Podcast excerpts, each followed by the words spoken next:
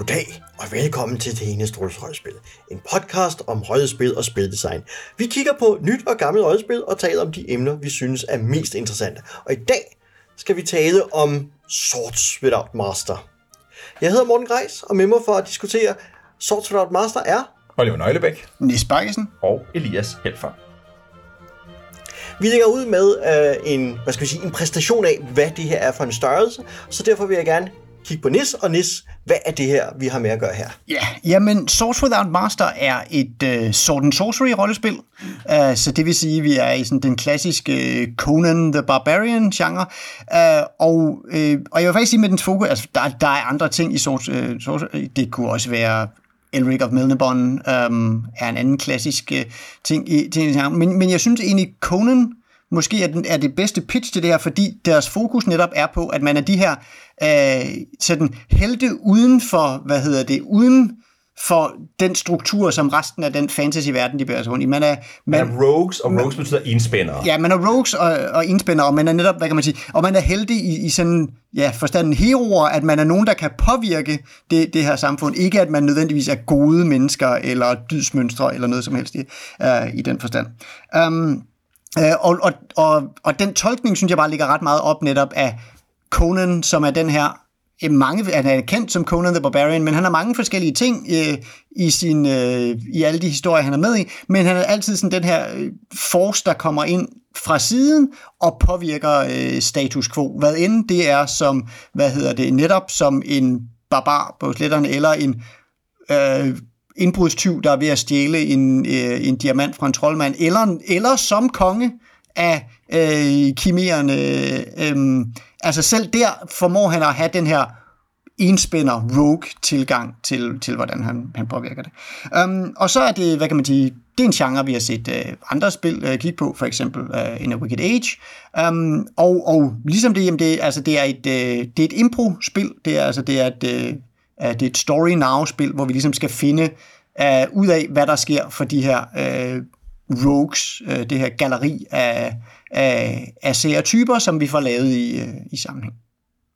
Ja, udmærket. Men inden vi skal i gang med at øh, uh, spille de her rouges her, Oliver, kan du så ikke fortælle os lidt om baggrunden for den her størrelse her? Hvor kommer det fra? Vi, uh, vi starter lige med, hvad nu det hedder, um, med at tænke tilbage til festival i 2009, hvor at forfatteren Ebedai Ravachor var med i, um, på festival, fordi hans uh, bedre halvdel, Emily Boss, var æresgæst det år.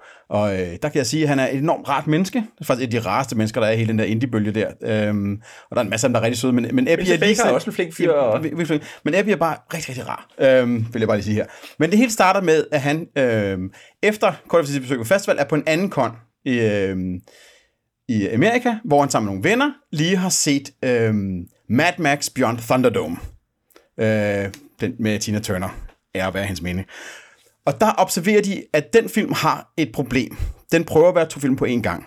Den prøver netop den at være... en force. Den er to film på en gang. Det kan du også mene, ja. Øh, men, den, men den er nemlig den her meget gritty, dark, hvad nu det hedder, øhm, øh, film, hvor alting er meget hårdt og brutalt, men så er den også et fuldstændig wacky slapstick adventure.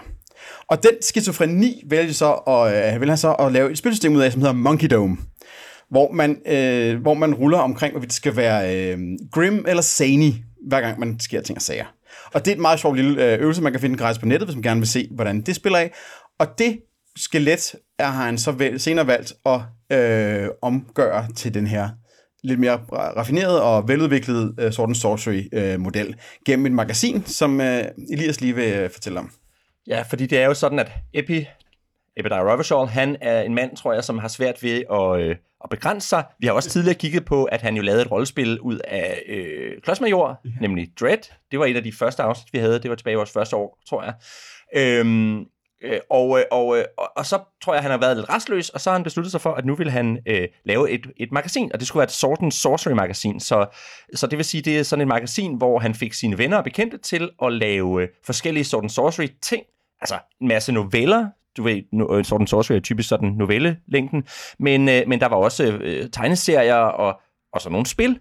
Og så i det tredje, øh, hvad hedder sådan noget, øh, ja, det tredje issue af den første volume, så det vil sige første årgang i issue 3, der skrev han sig selv et rollespil, som var Swords Without Master. Så det vil altså sige, at der har været en tegneserie og en eller to noveller, og så det her spil, som tager to tredjedel af det her, det, det her, øh, hvad hedder det, øh, den her udgave af hans magasin. Og det var noget, han kickstartede og sendte ud som, øh, hvad hedder det, som, som øh, øh, som sådan nogle øh, pdf'er. Og det er jo også derfor, han, altså hvis man følger ham på, på Twitter, så i lang tid, så var det en, en fast ting, at han sagde, øh, for øvrigt vil jeg lige minde om, at Swords Without Master er i øh, Volume 1, Issue 3 of øh, Worlds Without Master, som det her magasin hed, fordi det er faktisk det eneste sted, hvor det her det er udgivet. Så det vil sige, hvis man gerne vil spille det her, så kan man sagtens købe det, det er faktisk meget billigt, men man skal så ind og købe Volume 1, Issue 3 af Worlds Without Master. Sådan. Ja.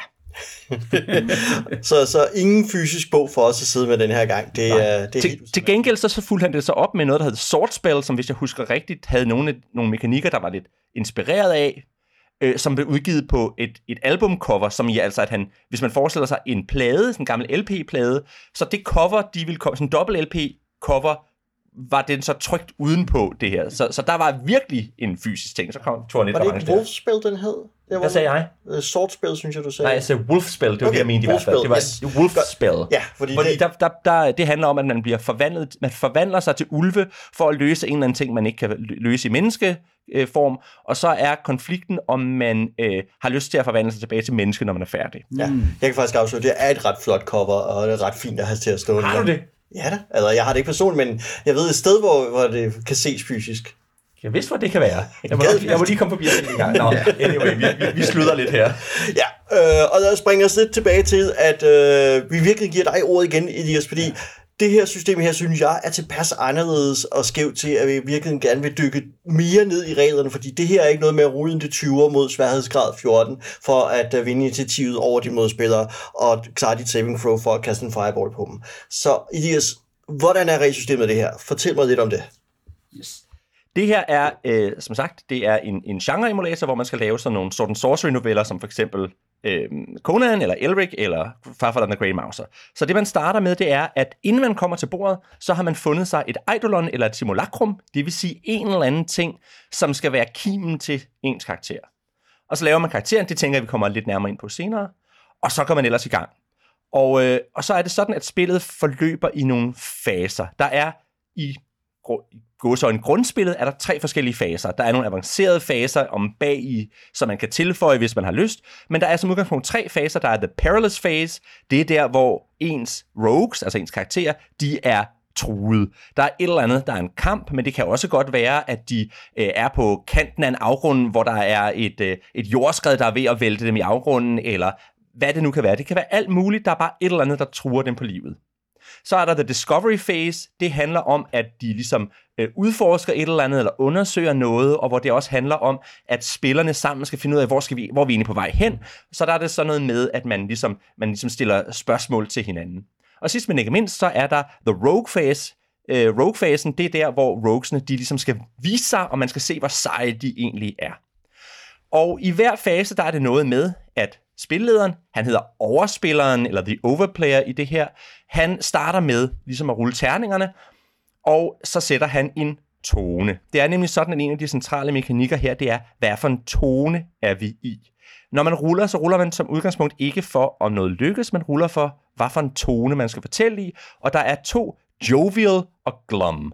Og jovial betyder jovial, men det betyder også opstemt, opløftet, øh, actionpræget, hurtig, og glum betyder alvorlig, dyster, sober, øh, grum. Sådan, altså det, det er ligesom sådan en, der er et spektrum af klange i dem begge to. Så det vil sige, hvis nu øh, overtonen er glum, så siger han, fortæller han, hvor dyster der er, og hvor, øh, ligesom hvor, hvor, alvor, hvor alvorligt det er. Det kan være, at der er en kold vind, der glider hen over øh, øh, slagmarken, eller hvad det nu kan være. Hvorimod, hvis det er jovial, så er det noget med, at det skal være upbeat, og det skal måske være lidt mundtet, eller lidt, lidt, øh, lidt øh, sarkastisk, eller lidt sådan på, på den der måde. Ikke?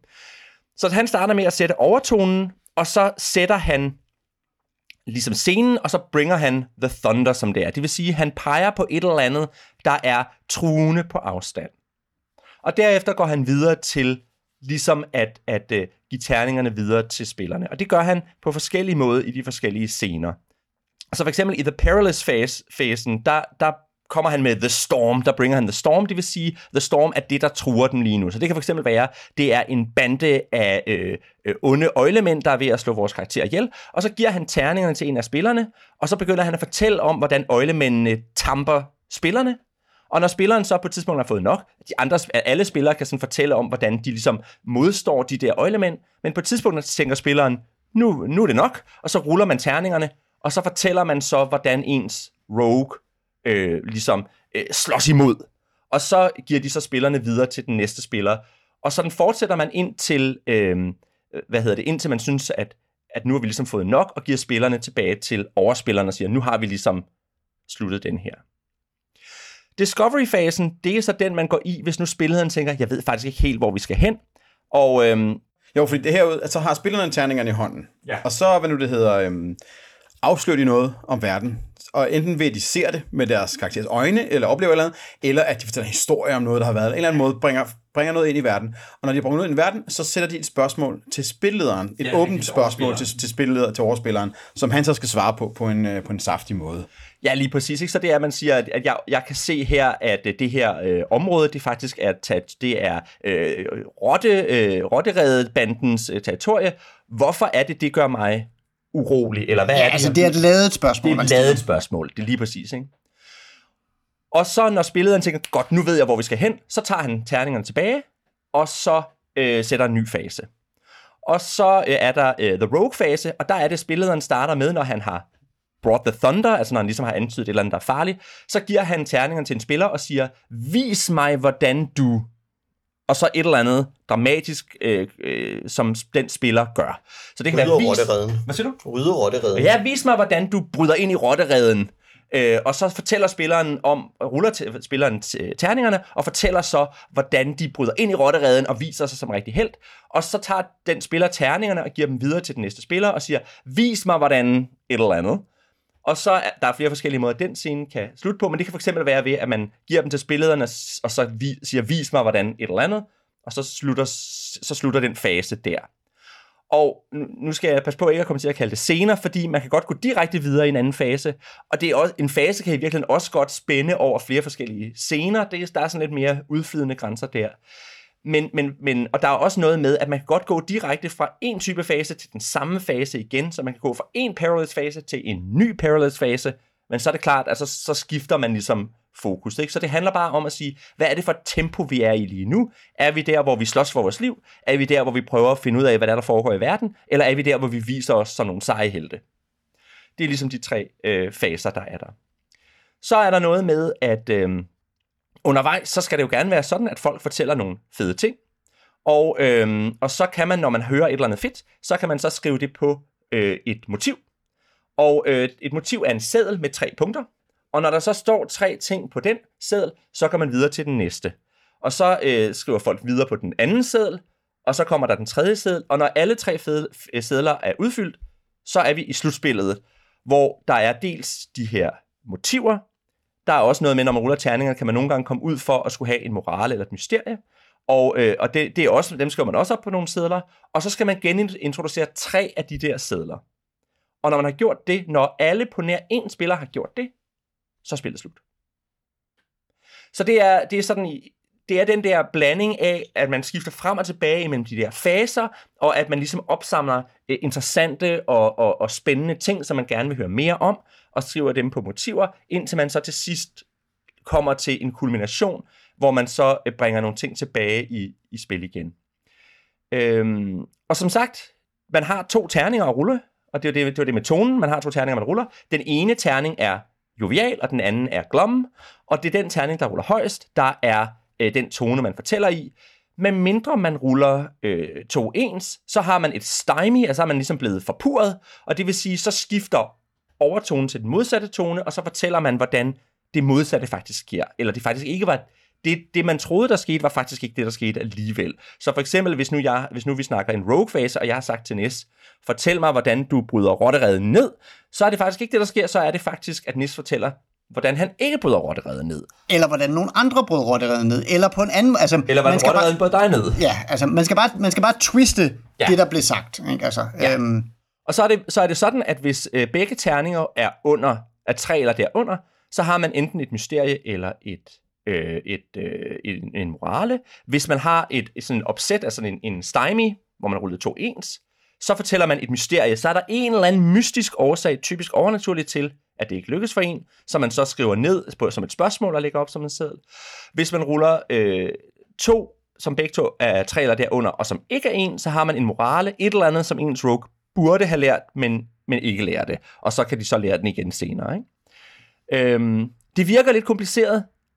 Det er det måske også, men, øh, men, jeg, men altså, så længe man kan huske det der med, at der er de der tre faser, så, så, så kommer man relativt hurtigt ind i det er min erfaring.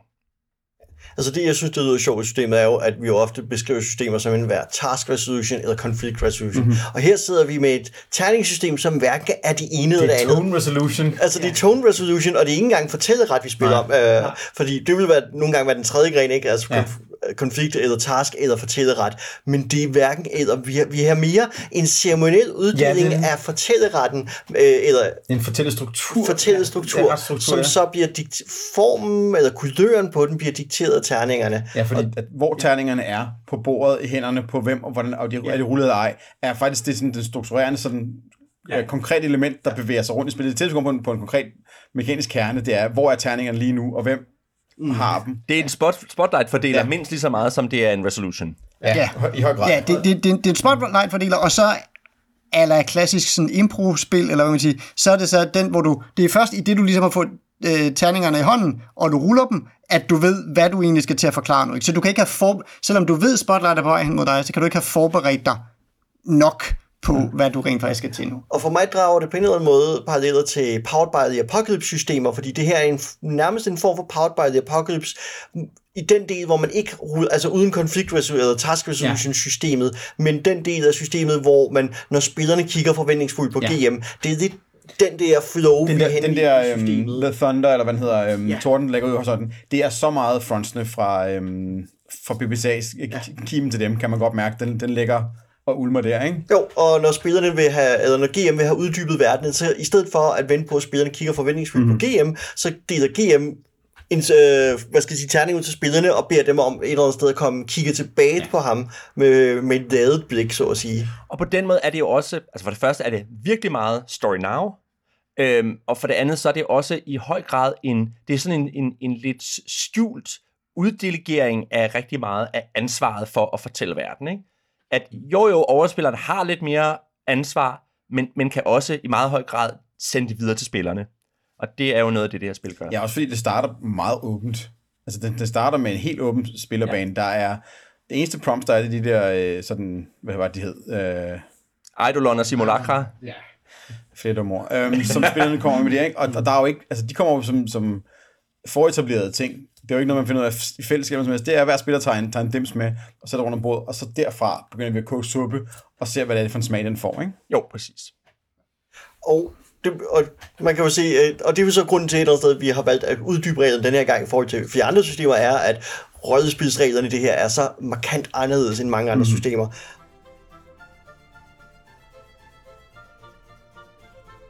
Og derfor synes jeg også, at vi skal sådan rykke lidt mere dybere ned i det. Uh, Oliver, kan du sådan komme lidt mere omkring det her med faser og tone, hvordan det sådan påvirker spillet? Jamen, den, den, den, der er jo sådan lidt øh, et, et krydsfelt, der udspiller sig i de der i de ting her. Øhm, hvor du har de to toner, som, som ligger der som, som, som hjertet spiller, som, som hele tiden trækker det i, i, i hvis ikke en, så de der to modsatrettede retninger, som, som på en eller anden måde ender et sted i midten i, i den her fortælling. Ikke? Og så, så strukturerer du det med, med faserne, og holder, det, holder dig fokuseret på, hvad det er, du skal lave lige nu. Og faserne er mest bare sådan en, en, en vejviser til at få spilleren tilbage i en, en situation, hvor man gerne vil have dem til at lave drama. Ikke? Altså, du, hvis, hvis, er det spændende, så kører vi Perilous Phase, og når vi ligesom løber tør for, øh, for trussel, så ruller vi over ind i de andre faser, ikke? Og, og så nogle gange tuller vi rundt og leder efter spor, eller efter historie for hinanden, indtil vi finder noget spændende at snakke om der, ikke? Øhm, så, så du får den der maskine, der kører øh, relativt nemt af sig selv, og som hele tiden gør, at man har et, et som spiller, selv når du sidder der, du, du har lige rullet terningerne, du har ingen hvad du skal sige, er der stadigvæk rigtig meget, som skubber dig afsted i, i den retning, du skal til at fortælle ind i, øh, som ligesom er, er hovedmotoren i det, ikke? Altså man kan sige, i virkeligheden, de faserne er jo en, en analyse af, hvad er det for nogle tempoer, ja. en, en, øh, en sådan sorcery-historie bevæger sig i. Ja. Jamen, nogle gange går Conan rundt og prøver at opdage, hvor det er, han skal hen, og hvad der, der foregår. Nogle gange slås han drabeligt, eller, eller kæmper for sit liv. Og nogle gange er han bare øh, verdens største held, som bare kan det hele. Ja. Det er ligesom de tre modus, han har. Så er der om bag i, der er der en, en ekstra fase, som jeg, som jeg tror jeg ret hurtigt vil bygge ind, som er øh, hvilefasen, ja. hvor det handler om, at man sidder et eller andet sted, måske spiser man noget, måske hviler man sig i nogle sofa eller et eller andet, og snakker sammen. Den tror jeg ret hurtigt, jeg vil bygge ind, fordi den tror jeg også giver nogle fede ting, men det er så ligesom den fjerde ting, hvor, hvor man ligesom har de fire ting. Ikke? Altså enten så øh, slænger man sig på en divan og spiser vindruer, eller kød, eller hvad man nu gør, sidder rundt om bålet, dadler, ja. Øhm, eller man slås, man øh, undersøger, eller man, øh, eller man er sej. Det er ligesom de moduser, der er. Det er de tempo, der er ja. i den historie. Og hvis man ville have lavet det til en anden genre, så ville det så være nogle andre tempi, man, man havde. Ikke? Men det er en enormt skarp genreanalyse, øh, den her. Og jeg synes, det er interessant at lave sådan en skarp genreanalyse, og helt uden at, at, at ramme mange af de her rollespilsmekaniske øh, sådan nødvendigheder, man normalt putter ind i dem, for at få det til at være et rollespil med terningslag. Altså, øh, du ruller stadig terninger og og sager, men det er mere ritualet omkring terninger, der er vigtigt, end hvad du faktisk slår. Hvad du slår er på sin vis sekundært, fordi det kun definerer tonen, ikke? Og, og nogle gange tvinger nogle ekstra elementer ind for lige at holde spillerne på tæerne. Det er jo også i høj grad, altså både tone og øh, faserne er jo også noget, der er med til at hjælpe spillerne, og, og, både overspillerne og rogue-spillerne til at strukturere deres, deres improvisation. Ikke? Det er et meget improvisatorisk rollespil, det har vi ligesom fået sagt, og så hjælper det med at finde ud af, okay, hvad er det, vi skal lige nu? Hvor man kan sige, skal vi, skal vi slås, skal vi udforske, eller skal vi være helte? Og øh, det hjælper også med, at hvis man bare selv skulle fortælle, så kunne man godt ende med sådan lidt blød mellemvare, men fordi man skal være enten glum eller jovial, altså man skal ramme de der toner, så hjælper det også med at få en lidt, med ud i, lidt ud i ekstremerne og de sådan dramatiske højdepunkter. Det er så nok også den del af spillet, der måske er den mest tricky at få, at få, få, ligesom få ramt, det er, hvad vil det sige at fortælle i glom? hvad vil det sige at fortælle i jovial?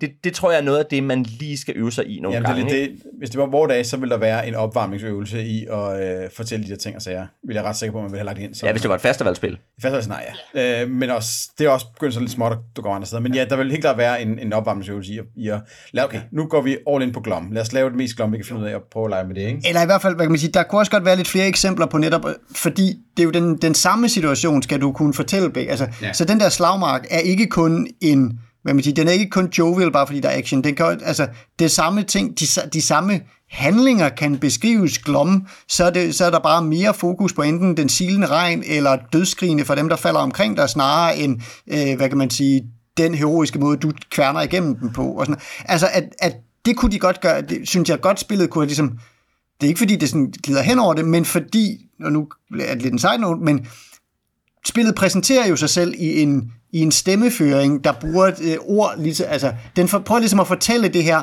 som en fantasy, øh, en Sword and Sorcery fantasy fortælling, ikke? altså med den, det sprogbrug, der heller, og den måde, den taler om sine ritualer og, og, og ting og sager, den måde, den ligesom, og der synes jeg måske godt, at det kunne have i hvert fald for, for min tilgængelighed skyld, have, have, været, have været lidt bedre om at sige, hvorfor, altså netop det der med, det er en virkelig god analyse af, hvad der sker i sådan noget sort and Sorcery, men lige rent faktisk sådan lige tage et skridt tilbage sådan fra sin egen lidt, lidt selvsmagende præsentation, og sige, hey, det her, det har vi lavet, fordi det faktisk er en analyse af, hvad der foregår i det her spil, og fanger de her dele af en historie. Og det er derfor, det er fornuftigt at holde ting i det. Og tilsvarende, vi har, vi har fanget det her med, at der, at at skabe den her konflikt, det er jo selvfølgelig dels både noget, de har fået fra det der, den der monkey dome baggrund, at de har fundet ud af, hey, det er vildt sjovt at prøve at skifte hårdt mellem nogle toner, fordi det skaber faktisk noget, noget spændende spil og, øh, og nogle, øh, hvad kan man sige, animerede historier, men igen lige træde tilbage og fortælle dig, hvorfor er det, vi, vi gør det her, og ikke bare, det her er en, øh, et, et ritual, en hellig tekst, du har fået,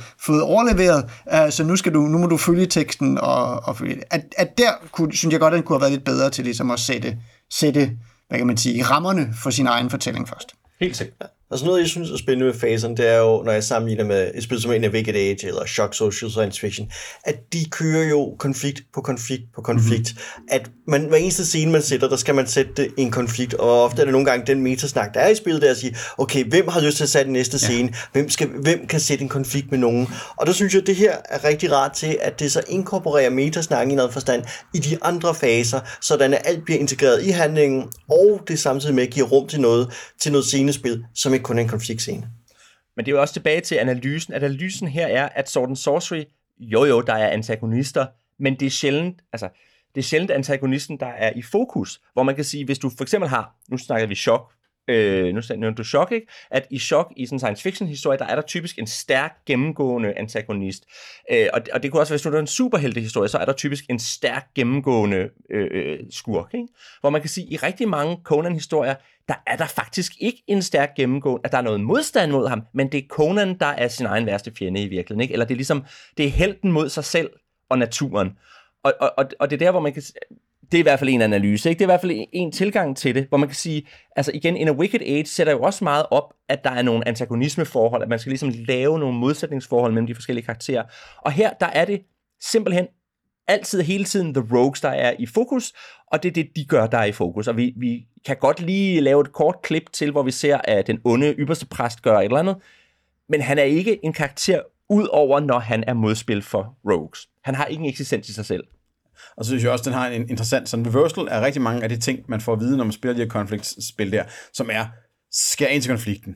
Altid driv mod konflikten med det samme, hvor mod den her mekanik er basically at trække pinen ud, og se, hvor langt du kan gå, før du rammer konflikten. Ikke? Øhm, altså, det du laver i Parallels-fasen øh, der, det er jo trækker ud og se, hvor længe man kan spænde den der bue op, inden man slipper pilen op. Og, og ja, altså det, det, det, det, er den måde, man, man bygger konflikten op. Ja. Altså, det er den måde, man viser, hvor spændende det her er. Ja. Det er ligesom at, at, at, at trække den ud. Og omvendt, hvis man så også det der med, at vi netop, altså der er hele den her rogue-fase, som jo basalt set er en, hey, det her, det, det er din breather-fase. Nu skal du bare fortælle mig, hvor sej du er. Altså, ikke at det ikke kan være lige så svært, men, men, men, øh, men, men det er sådan lidt, en fase, hvor, hvor det er sådan lidt, nu skal, du, nu skal du ikke føle dig undertrykt, nu skal du ikke, nu skal du ikke stille konflikter op, du skal i virkeligheden, du kan få lov til, i hvert fald hvis terningerne er med dig, og, og det går godt, så har du i virkeligheden vundet retten til at fortælle en længere sådan show om, hvor fed du er. Men det er sjovt, jeg er faktisk ikke enig med dig i, at det der, de kan hvile sig. Det er Discovery-fasen, der er hvilefasen, medmindre man tager hvilefasen med, for så er hvilefasen hvilefasen. Men altså, nej, men, men, men at, at fordi, fordi både Perilous-fasen og Rogue-fasen er action-faser. Men det er forskellen mellem, det her det er fasen, hvor vi viser, hvordan vi øh, bryder ind i fyrstens palads. Det er, det er, det er en rogue-fase, hvorimod her er fasen, hvor vi slås med fyrstens vagter. Det er perilous-fasen. Ja, okay. Det er ikke helt, synes jeg. Men, jeg, synes, jeg synes faktisk, det er, det er den samme sådan dikotomi mellem øh, Glom og Jovial, der ligger i de to. Perilous-fasen er i høj grad øh, trussel ja. øh, modstand og, og, og de intense ting. Det, det er meget sådan glomfølelsen. Hvorimod er, det, er, hvad hedder den, um, rogue-fasen, det er jovial. Det er der, vi er, vi er sprudlende og kreative og, og sådan sprudler op. Så det er også øh, meget mere en, en, en toneagtig ting, ikke? Bortset fra, man kunne også, han siger også, at man også skal bruge rogue-fasen til for eksempel en rejse. Og sige, nu ja. fortæller vi, hvordan vi bevæger os igennem den tørre, øh, den tørre ørken. Eller... Og, og netop det er det, der sådan for mig er, det vil være et hvil i, hvad hedder det, øh, er i en, ja. hvis, hvis jeg ser montagesekvensen, øh, den fede montagesekvensen, det er, en vild, det, det er en roligt moment i det. Hvorimod Discovery-fasen, det, der, det, det, er mit exposi, det er mit exposition dump. Ja. Det, det er der, hvor plottet advancer, på, øh, sådan som i, altså det er ikke der, hvor konflikten bliver, bliver gjort, men der, hvor, hvor jeg bliver peget i retning af den næste konflikt. Så derfor er det ikke for mig et, et, vildt. Hvorimod netop det der med at kunne fortælle om, hvilken held jeg er, eller tage den der med sådan, nå okay, det var sådan, jeg fik os til Bagdad. Bum, bum, bum, Ikke? Altså, det centrerer karakteren. Ja, at, at, at, at, det, at det centrerer karakteren, og dermed, og jeg, og, jeg kan, og jeg kan fortælle om min karakter, uden at være så, øh, uden ligesom at blive forstyrret udefra. Og det er det, jeg mener med, at jeg sådan vil hvile lidt i den fase. Jeg tror, jeg tror, jeg tror rogue-fasen kan begge dele.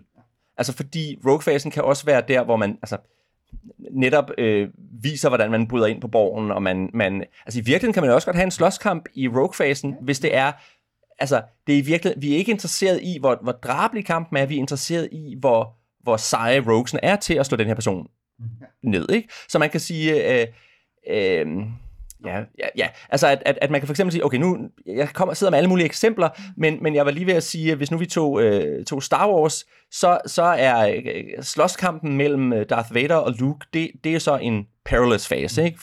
hvor man kan sige, at det er lige før, at, at kampen mellem øh, i, i træeren, hvor, hvor øh, Darth Vader og Luke og kejserne er sammen, det er en mere en rogue fase, for det handler om at vise, hvordan Luke Skywalker besejrer kejseren. Så vis os, hvordan du overbeviser Darth Vader om, at han skal blive... Whatever, ikke? Mm. Spoiler alert. anyway. Så, men, men, men, men, ja. Jeg vil nærmere sige, at sådan noget som uh, Cloud City var en uh, rogue-fase, hvor du ser en masse, ja. uh, masse segmenter, hvor hver karakter får lov til at shine og gøre ballade og ting og sager. For jeg tror faktisk mere, end du, du snakker om det, der fortæller mere, at, at det er en perilous fase, for der bliver, bliver ved med at skrue mere og mere pres på Luke, indtil han til sidst for, for og, og, og ja. Darth, indtil den så rullet kommer, og, og, og, og forløsningen sker, ikke? Ja. Uh, men ja, ja. det er, fordi det her system er så anderledes, så det er meget fluffy og svært at komme ind på de her, øh, de her ting og, og se dem på, øh, på samme måde, tror jeg. Men jeg tænker også, en del af det falder mere naturligt, når man aktivt sidder ja. og spiller. Også fordi der kommer ikke til spilpoliti og siger, hov, hov, nej, det var en forkert tolkning af fasen, ikke? At, at, fordi vi gør det her i samme spil. Nej, fordi jeg synes, jeg synes, det er sjovt, hvordan at det her er ret kompliceret og meget anderledes, men jeg føler stadigvæk, at jeg kunne gøre det. Øh, altså, og jeg har spillet det enkelt gang, og, jeg, og det var da, man skulle holde tungen lige i munden, ja men der er også noget med, at hvis du gør det forkert, okay, moder du dig imens, så er det sgu nok fint nok, ikke? Altså, at, at der, er ikke, der, er ikke, der er meget lidt, der kan gå i stykker. Ja. Øh, og jeg var lige ved at sige, noget, noget af det, hvor det kan gå i stykker, det er, hvis folk glemmer de der motiver, fordi så går spillet i stå.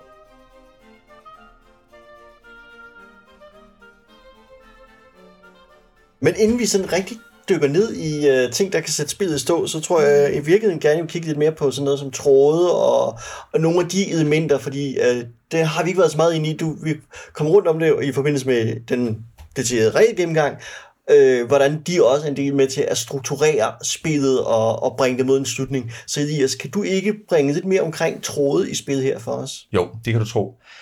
Man kan sige, at tråde er jo plottråde eller motiver, eller altså sådan nogle, nogle ting, der ligesom ligger nogle af de der ting, som er med til at give sammenhæng til en historie. Ikke?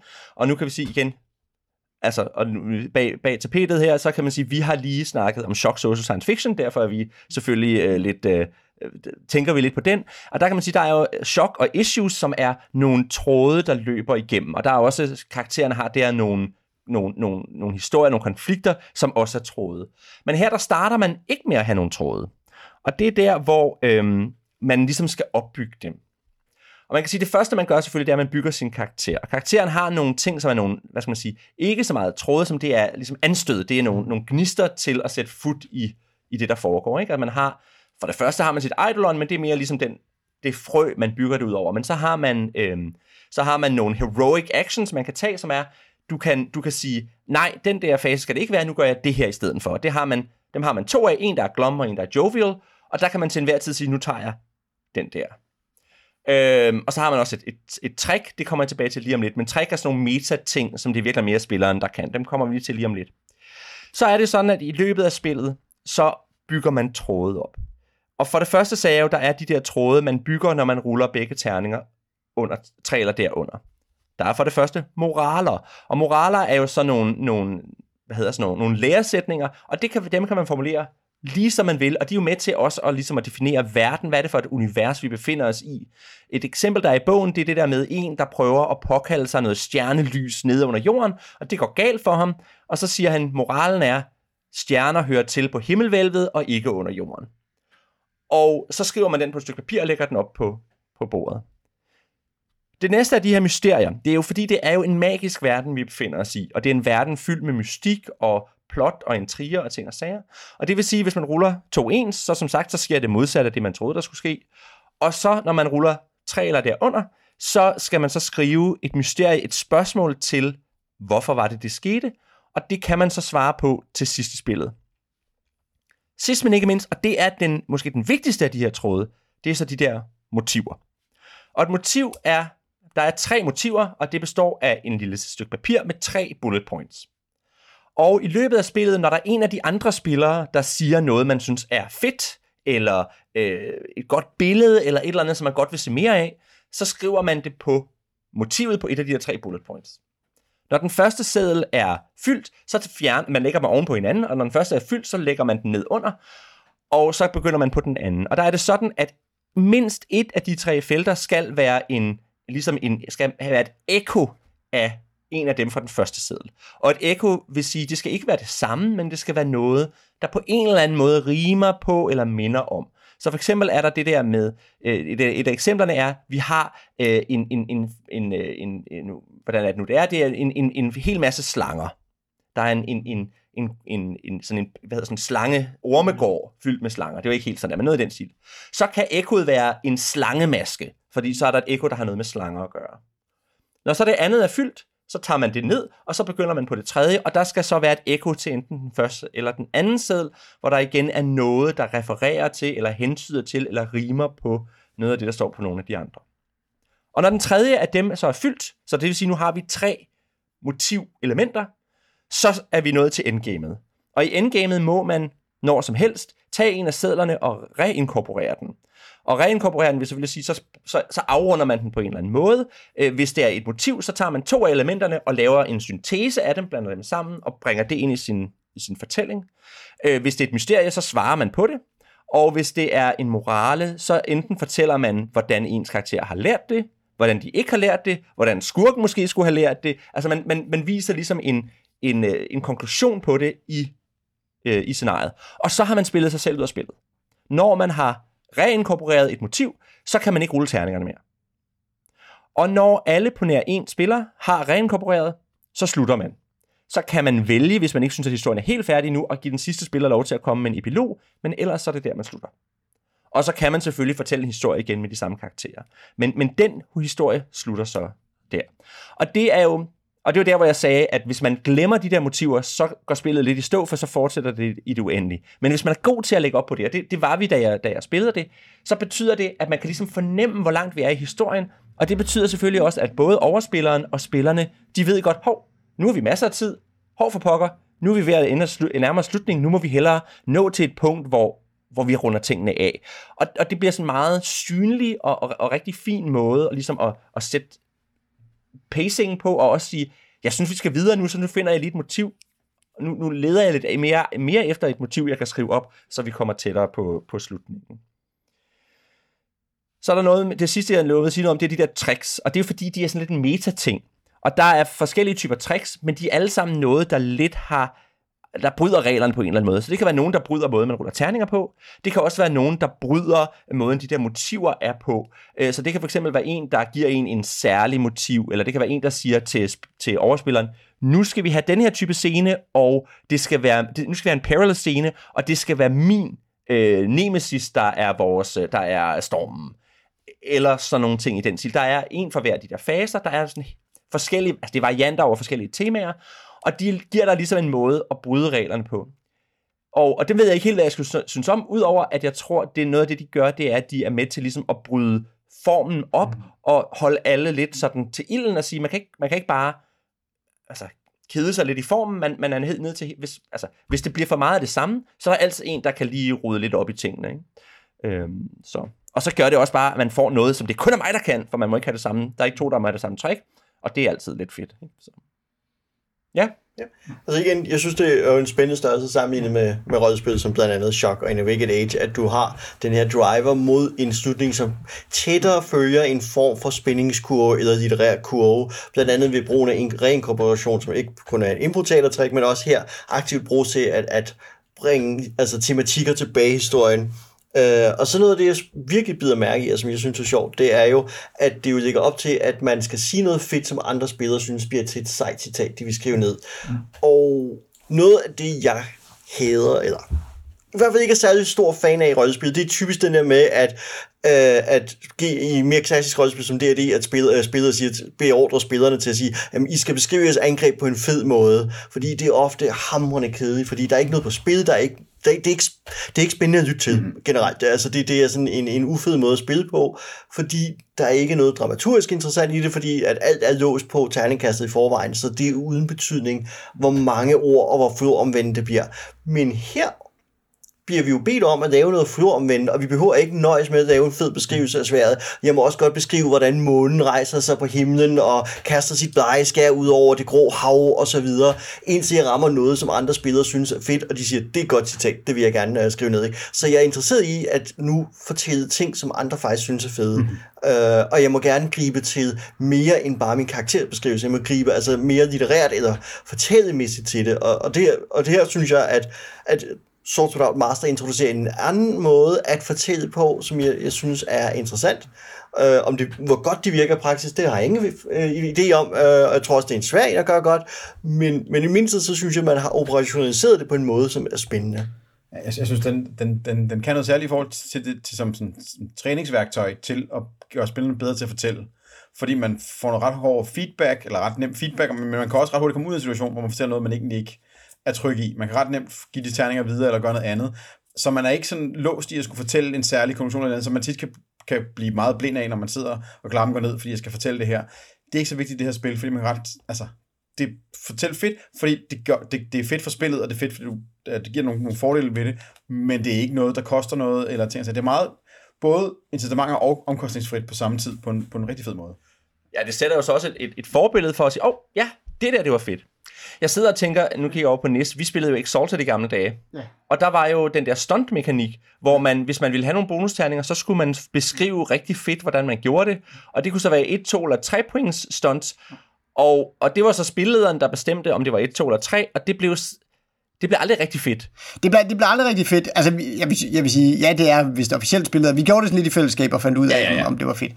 Um, jeg synes nogle gange godt, godt det, det kan virke, men, men altså omvendt, hvad kan man sige, jeg synes, det har virket lige så fedt i nogle af vores andre spil, vores Orpheus for eksempel, hvor der ligesom sådan ikke er nogen præmie for det. Nogle gange bliver man bare ligesom revet med af, hvor, hvor fed horror man kan, man kan trylle frem, og så er det bare sjovt at fortælle.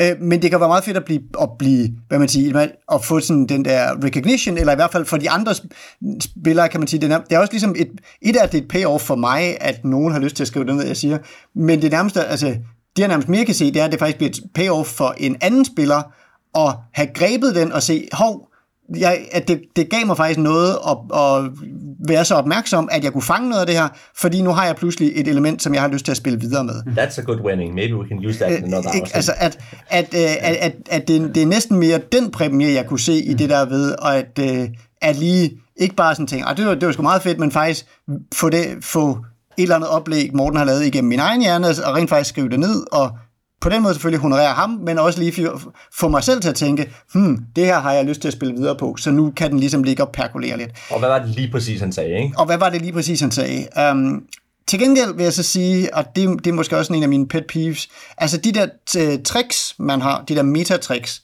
uh, at det er jo en del af ens character generation, at man vælger, og hvad for en meta-teknik man gerne vil have i en spil. Um, og jeg har det tit hårdt med, når jeg i hvad kan man sige, det her det er selvfølgelig ikke et langvarigt kampagnespil og så videre, men, men det der med, når jeg i min character generation skal lave et, øh, et, et, et i en historie, jeg, jeg ikke engang ved, hvor peger hen, og specielt i et spil som det her overhovedet ikke ved, hvor peger hen, skal finde ud af, er det et fedt trick at eksempelvis skulle introducere Nemesis på et eller andet tidspunkt? At på den måde synes jeg, at udfordringen, altså, at jeg sagtens se det fede i at have de der teknikker og sige sådan, hov, øh, jeg kan, vi, vi kan lige shake it op, hvis jeg mangler noget, så kan jeg hive et kort op af hatten og sige det her. Men jeg tror for eksempel hellere, at jeg ville have det som en improseddel i en hat, eller øh, som i Itras by, hvor vi havde de der kort, man kunne falde tilbage på netop. Hvis jeg er stok for, hvad der skal ske lige nu, så kan jeg trække et hat, der siger, nå okay, nu klipper vi til tre timer senere, og vi må ikke snakke om, hvad der er sket. Altså, at jeg vil næsten hellere bruge de der metateknikker på den måde, end at skulle have tænkt det ind i min karakter på forhånd. Um, at det vil jeg ligesom føle var lidt for meget et, et, et for, for, for stort et løfte, jeg skulle lave om, hvor det, jeg vil have den her historie til at gå hen, når jeg ikke engang jeg, jeg knap nok ved andet om min, om min karakter, end at han er en shawarma, altså fordi det var, den, det var det eidolon, jeg havde fået taget med. Altså. Og det er jeg ikke uenig med dig i. Jeg tror, det der er ved det, det er, at karaktererne også er det, overspilleren har til at bygge historien ud fra. Og det vil sige, tricksene er også i nogen grad flag til spillet om, hvad er det, du skal sørge for, der kan komme ind i historien. Så det vil sige, hvis der i historien står, min nemesis er Al-Rukh den grusomme, så skal jeg sørge for, at det er en verden, hvor Al-Rukh den grusomme passer ind. Altså, og, og, og jeg kunne forestille mig, at det er derfor, at det er lavet på den måde. Øhm, jeg, jeg, jeg ved det ikke helt, fordi det, er jo- det er jo rigtigt, at det er altid svært det der med på forhånd at skulle regne ud, hvad det er, der er fedt at, fedt at gøre. Det er jeg helt med på. Ikke? Ja, for mig handler det også om, at, at, at, at det her spil er sådan lidt en, en balancegang mellem de der få ting, man har med ind fra starten af, og, og have nok til at starte på, og så at det er så øh, centreret omkring at pergolere det fede i fællesskab, hvad der sker ombord, vi er enige om er fedt, sammen til, til det store klimaks, ikke? Øhm, og der, der, der kan jeg sagtens genkende den der modstand til det. Det kan godt være, jeg synes, det er vildt fedt, at min karakter på en måde skal, skal befri nogen fra et alter, og jeg gerne vil tvinge det ind i historien der, ikke? Øhm, så det, det kan godt så blive Men jeg tror simpelthen, at altså, der er så mange forskellige tricks, at man skal nok kunne finde et, som, som man er tryg ved at bruge, øh, som man ikke er tvunget til at skulle klemme nemesis ind, hvis ikke man har lyst til at klemme nemesis ind. Ikke? Fordi der er trods alt, altså, jeg ved ikke, små 20 forskellige at vælge mellem, som er med. Ikke? Jo, jo, jo, jeg tror, jeg tror måske, det, det er også lige så meget det med, at hvis jeg havde spillet det her et par gange, så ville jeg sikkert vide, hvordan de her passer ind. Ja. Men første gang, så er det sådan lidt, er det her et trick, der er let eller svært at bruge? Igen fordi hele, hele mekanikken, vi spiller ind i, er så fremmed, øhm, og så videre, at på den måde vil jeg lidt... Men okay, det er jo så også, det er jo et helt legitimt spil at sige, at man aldrig får spillet sit trick. Ja. Det er jo også, det er også værd at sige. Altså, så på den måde, man har ikke lavet et større buy end, end det. Altså, jeg tror, hvis jeg skulle køre det her, så ville jeg også fjerne tricksene til at starte med, køre den der første tur gennem alle tre øh, faser, og så sige til spillerne, hey, vi har de her tricks, hvis de virker til at være at have styr på det. På det tidspunkt, så sige, her er nogle tricks, vi kan lige, vi lige spice op, hvis, vi- hvis I vil have det dem her værd. Tag dem her og løb med det, og så kan I bruge dem derfra. Men gemme den som, som instruktion til, efter vi har installeret resten af det, fordi der er ikke nogen grund til at have det med fra starten af nødvendigvis. Øh, det tror jeg, man kunne klare sig uden. En ting, det forsøger mig, vi slet ikke har nævnt, det er named things. Øh, og, og det er jo sådan, at, at der er, man, udover at man kan navngive sig selv, så kan man navngive ting som ens svær, ens hest osv. Og hvis noget er named og står på ens karakterark, så har det en begrænset plotimmunitet. Det er sådan, at ens karakter må man ikke dræbe, øh, lemlæste eller permanent forandre, undtagen spilleren har givet lov, eller det har været på bordet. Og det, det samme gælder for named things. Og der er så en mekanik til, at man kan tilføje named things i løbet af spillet. Øh, hvad tænker I om den del af det? Er det altså, for det er noget af det, som jeg, som jeg glemmer, men det er også noget af det, der gør, at man har noget at spille for på en eller anden måde. Ikke? Fordi det jo øh, i min optik meget hurtigt bliver et one-shot-scenarie, så tror jeg ikke, jeg har særlig meget, der er vigtigt for mig at investere i. Også fordi det er så improviseret, så jeg ved ikke rigtig, hvor vigtigt det er, at sort bringer det magiske svær, øh, at jeg får navngivet det lynhurtigt, og hvor meget jeg skal holde fast i det, fordi der er, jeg vinder ikke, eller taber ikke historien ved, at der sker kring noget. Så, så for mig er det mere vigtigt, at mit karakterkoncept forbliver øh, under min kontrol, og ting, eventuelt ting, der ligger i forlængelse øh, karakterkoncept. Så, så for mig tror jeg mere, at det at kunne navngive min hest og mit svær, måske mere, altså jeg vil gerne udvide mit karakterkoncepts domæne til også at inkludere mit svær og min hest. Det vil jeg gerne have, I ikke rører ved. For det er jo der, hvor Stormbringer for eksempel er en del af Elrics karakterkoncept, altså hans, hans svær, ikke? det er jo lidt at kalde dips på ting i ja, fiktionen, ikke? Altså, det, er jo- det er jo det, det basically er. Siger, Det det er er dips på det der, øh, og det er kun mig, der må fuck med det, ikke? Øhm, jeg tror, at udover Morten, som er sådan en rimelig velbevandret øh, fortæller og spillet har, har været igennem mange historier, så den er ret god sådan, øh, jeg ved ikke om det er et støttehjul til, til nye spillere, som kan godt blive bange for, hvad der sker i sådan et frit fortællerum, at der kan ske alt muligt. Det giver dem en, en, en mulighed for sådan at ekspandere deres tryghedssfære, og føle, at de har nogle ting at falde tilbage på, som de, som de ved ikke bliver taget fra dem i sådan et spil, hvor alting er op til spil, ikke? Det er måske, altså, altså, jeg synes Name Things er jo, det er jo en virkelig, altså, det er jo en god genre-understøttende ting. Øh, øh, øh, at, at han, altså, fordi det er en klassisk del i genren, at øh, både, både at have, hvad kan man sige, både at have navn, navngivende ting, som sværet Stormbringer, eller øh, hvad man siger, altså også en- altså Sword and Sorcery er jo sådan moderne mytologi, så ligesom altså vi kender også alle sådan øh, de nordiske øh, mytologis våben og så videre, fordi selvfølgelig, så, selvfølgelig har de navne, og det har, der, det har deres øh, heste, grise og kør for også, og, øh, og sådan, altså, så, så det er også det er sådan genreunderstøttende, øh, og så hvad kan man sige, jeg tror måske også, at noget af det ligger i, i den der, sådan, hvad kan man sige, spilkutyme, øh, sådan, hvor, ja, med, med den klassiske sådan, play-to-lose-tilgang, vi, vi måske har i, i sådan øh, nordisk øh, rollespiltilgang, så vil man ikke have sådan, nødvendigvis have sådan samme trang til at sådan stake out, øh, stake sit claim og være bange for, om der skete noget med ens svær eller en selv for den til skyld.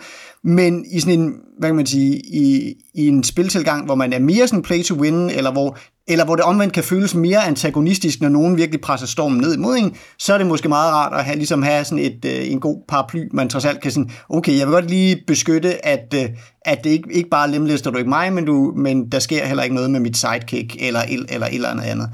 Og omvendt kan det også være netop gøre det, altså det kan også dermed blive sjovt at udstille sådan ens, hvad kan man sige, hvad ved jeg, unavngivende hjælpere, altså nærmest på den måde, ligesom sådan en flagge, hey, skal der ikke være nogen, der styrter ned over skrænten lige om lidt? Fordi vi har, jeg, har stadig, jeg kender stadigvæk ikke ja, det er ikke en red shirt i Sword and Sorcery, men jeg kender stadigvæk ikke hans navn, så jeg synes, at han skulle tage og, øh, tage og blive sådan øh, ryge af banen. Um, så jeg synes, det, det er et udmærket kontrolelement, men netop sådan det der spilstilsmæssigt, vil jeg heller ikke sådan selv føle, at det gør mig noget. Altså jeg vil sådan set heller ikke selv føle, at det, at det gjorde mig så meget. Nå okay, bliver, kommer jeg, bliver jeg hårdt såret eller sådan noget? Altså, medmindre det var, altså det er jo ikke, det er jo ikke Ludo, hvor jeg kan blive stået hjem og ikke længere må deltage i spillet. Um, så, så så længe vi ikke er, ikke er derude, så vil, jeg, så vil min egen karakter sådan set også være rimelig åben. Ja, men der er også, øh, tror jeg, i forhold til det, øh, så der kommer ind, der hedder tricksene, hvor, hvor det der med at kalde dips på den, det er at sige, jeg vil noget med det her senere. Øh, hvor man siger, det er det fedt.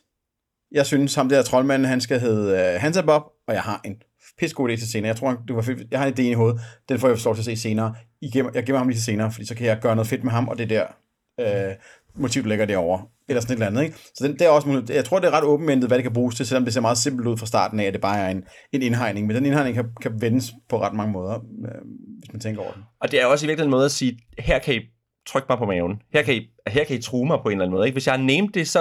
Altså, det er også det er bagsiden af det på en eller anden måde. Ikke? Hvis man først har named det, så er man også...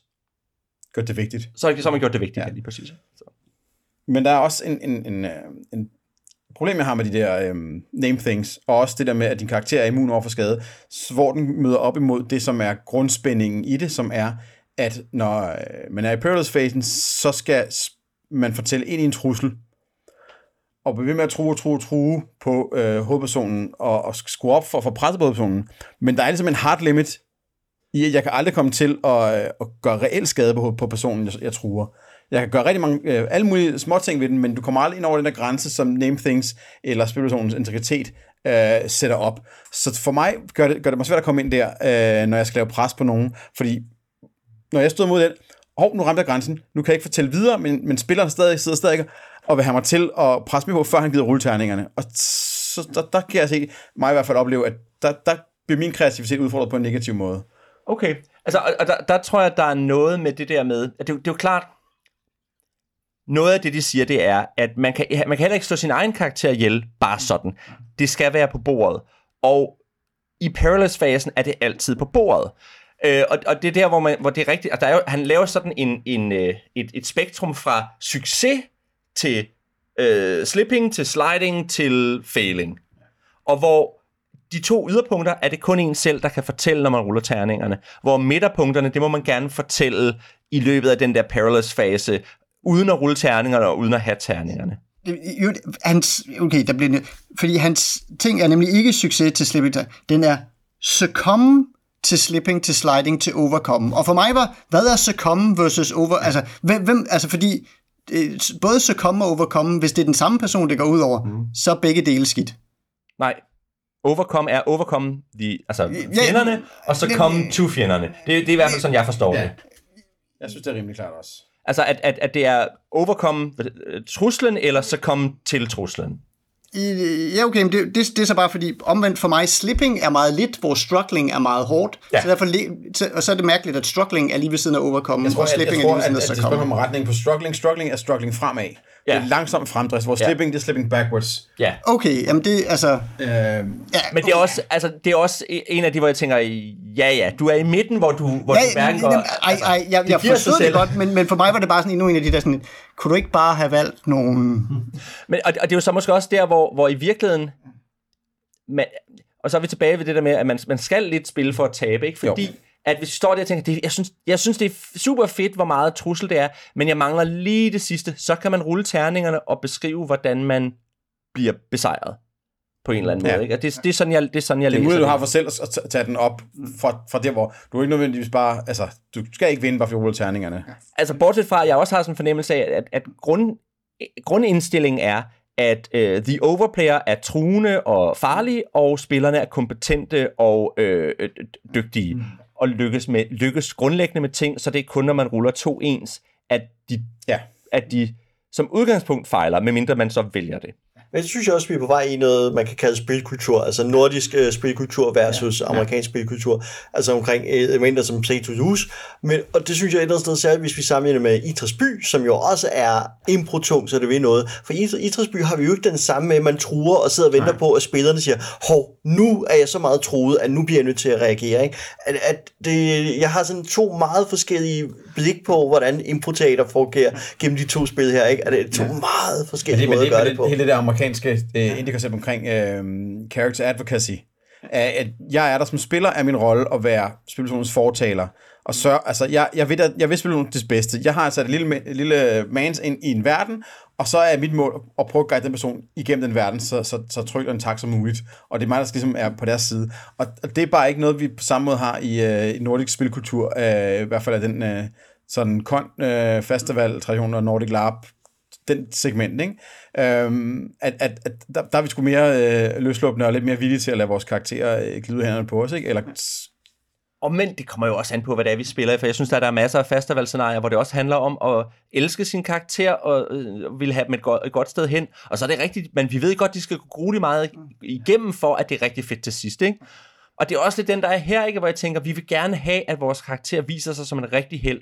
Men for at være en rigtig held, skal de også have nogle tæv på vejen, for ellers var det ikke rigtig farligt. Og det, det er også lidt, det antager det her system lidt, at det, at det, det er vi godt med på. Vi er godt med på, at man skal have nogle læsterlige klø i løbet af spillet, for ellers så er det ikke fortjent, når man så vinder til sidst. Men, men det er så måske også der, hvor jeg sådan lidt, øh, eller jeg, hvor jeg synes, at den der, hvad hedder det, øh, ja, struggling phase er, eller, er lidt spøjs i, i forhold til, at altså det hele det her, det handler om, hvordan vi pingponger de her terninger rundt, for at vise ligesom, okay, hvem har, hvad hedder det, øh, øh, hvem har fortælleretten og sådan nogle ting, jeg siger. Og, øh, og på en eller anden måde, så har jeg, så, som jeg læser det og sådan nogle ting, så i, øh, øh, i, øh, i Discovery, der giver jeg, der giver jeg fortælleretten til nogle andre, fordi jeg selv er sådan lidt, okay, jeg, altså det er netop, som, Som overspiller. som, som overspiller, jeg ved sgu ikke lige, hvor vi er hen lige nu, så jeg beder en anden om lige at, at give mig et spørgsmål, som kan, som kan sætte os i gang igen. Uh, ikke? Så, så, så jeg giver den til, øh, til nogle andre. Tilsvarende i Rogue-fasen, der bliver jeg givet den, og, og, når jeg, og når jeg får den, så er det lidt sådan en, jeg bliver ikke afbrudt af nogen, jeg skal, jeg skal bare fortælle, indtil jeg ligesom synes, jeg, jeg er afrundet, og så giver jeg den videre til nogle andre. Det er fint. Men i Peerless-fasen, der skal jeg tage den på et tidspunkt. Ikke? Fordi der skal det, det bliver- spillet op på et eller andet tidspunkt, indtil jeg synes, at nu har jeg, eller, eller hvad man siger, eller terningerne ligger i hvert fald foran, men altså de bliver ikke ligesom givet til mig på det tidspunkt, jeg skal hende, de bliver lagt foran mig, og så skal jeg ligesom finde ud af, hvornår det er, jeg skal gribe ind. Ikke? Altså, At du tager dem op i hånden. jo jo, men, men du ruller dem så. ikke? Altså, ja, altså jeg, jeg tager først fortællerretten på et eller andet tidspunkt, til, så jeg skal tage fortæller. Den, ja. er Ja. ikke, den er ikke, jeg skal ikke begynde at fortælle i det, den er blevet givet mig. Jeg skal, jeg skal tage den på et, eller andet, øh, på et eller andet tidspunkt. Og den timing virker som den sværeste timing i det her spil, og der, hvor, hvor jeg, jeg, hvor jeg sådan har Altså, jeg har jo ikke spillet det, og, og måske er det, og det er en, kan være en falsk frygt, eller men netop der, hvor jeg kan være mest i tvivl om, hvor vil du hen med, øh, med altså, hvornår er du f- klar til at blive afbrudt, versus hvornår øh, jeg synes, at jeg har mit bedste, øh, mit bedste indspark.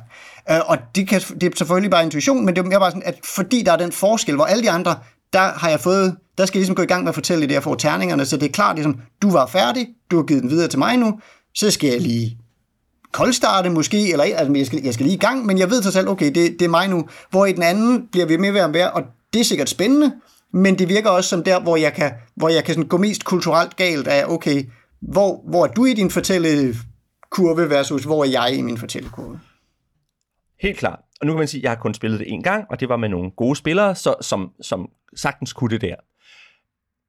Min fornemmelse er, at det, det med de fleste ikke vil være et stort problem. Og der er flere ting, der gør det. Det ene er, at de der perilous-faser skal have noget tempo på. Og det vil sige, når jeg som spilleder, jeg sidder der og fortæller, og, blah, og, og der kan man godt mærke, altså bare med den måde, man, man fortæller og taler på, øh, så kan man godt mærke, at det her det går stærkt. Så, så jeg skal ikke lade dig sidde i tre minutter. Det, der, det, vi snakker 30 sekunder til et minut.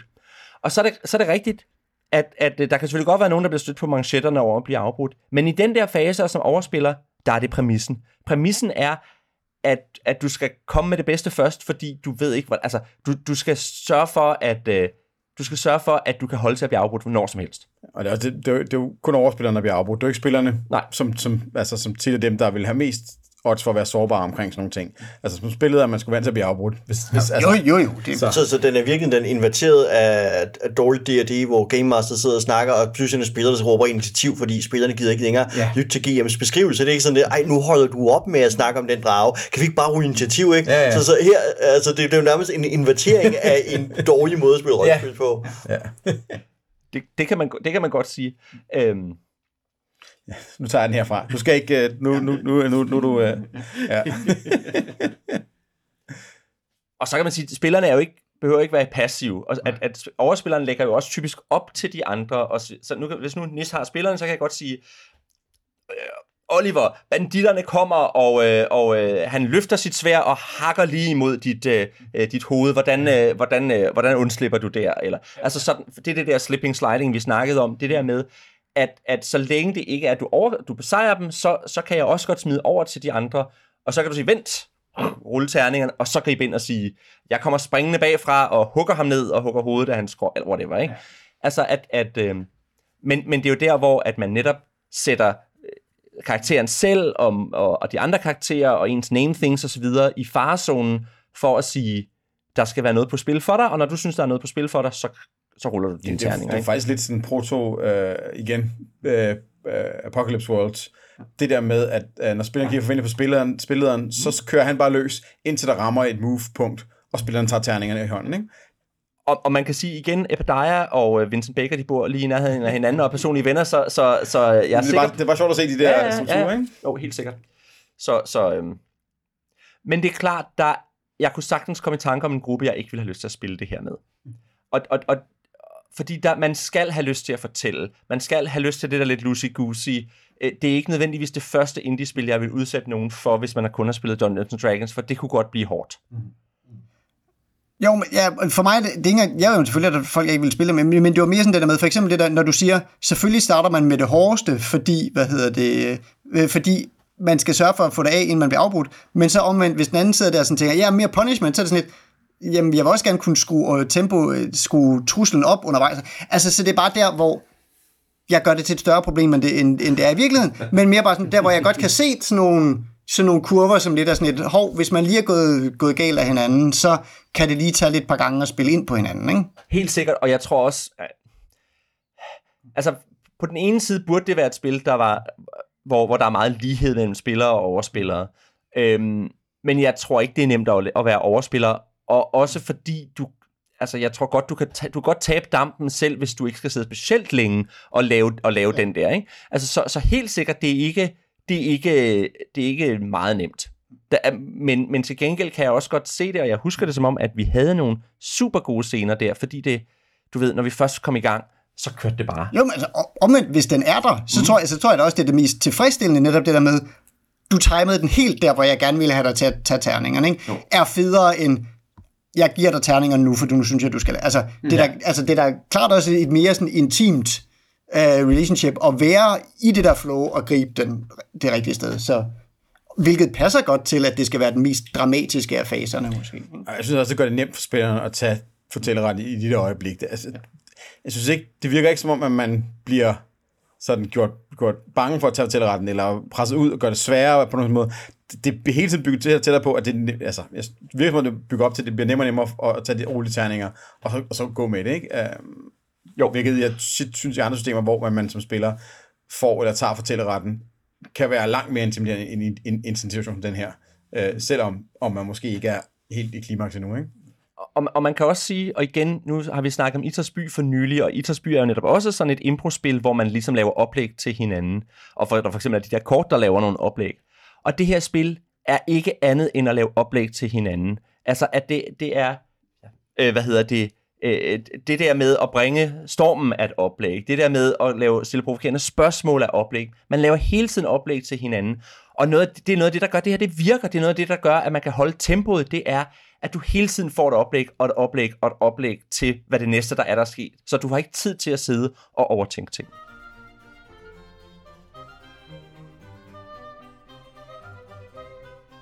Og her hopper jeg så straks ind, griber terningen fra Elias og bringer os til afrundingen.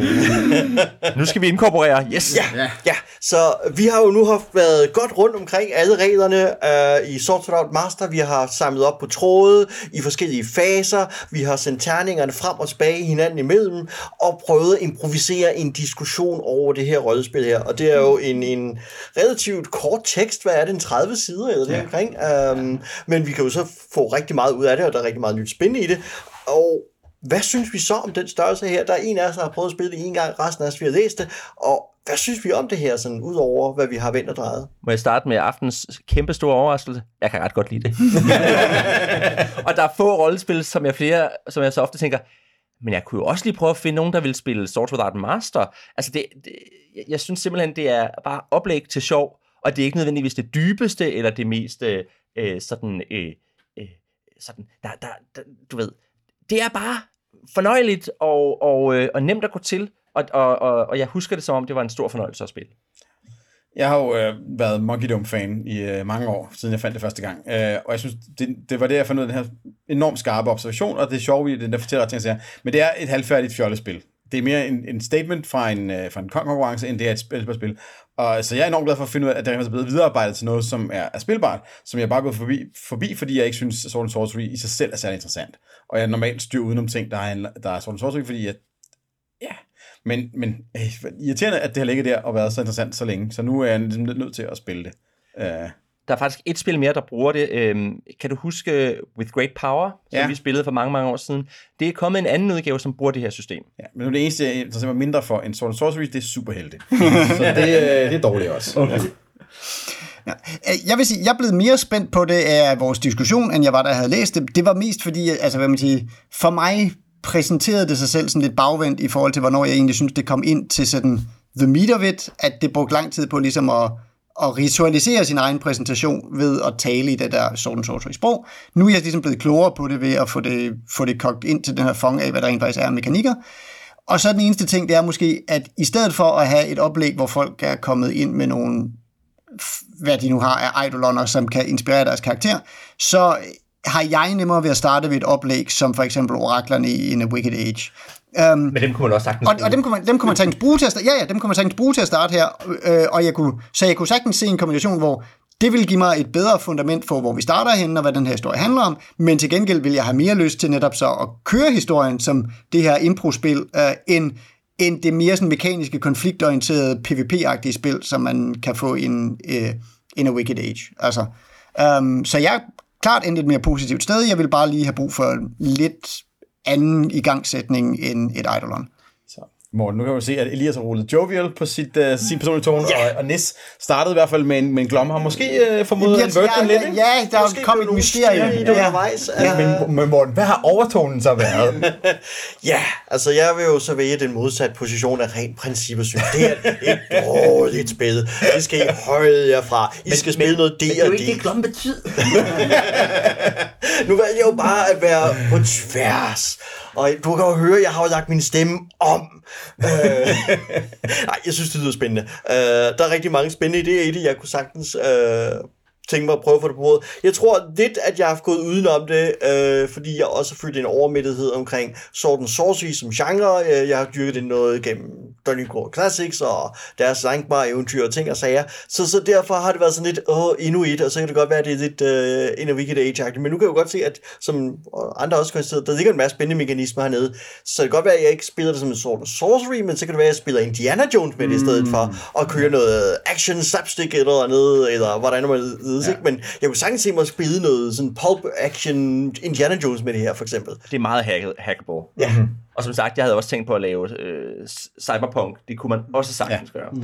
Ja, en genre emulator, som har... Du skal bare ramme de to toner, som du gerne vil have med i spillet, så resten af det skal du nok øh, ja. selv fylde ind øh, derfra, ikke? Så, så jeg glæder mig til at se Jane Austen hacket.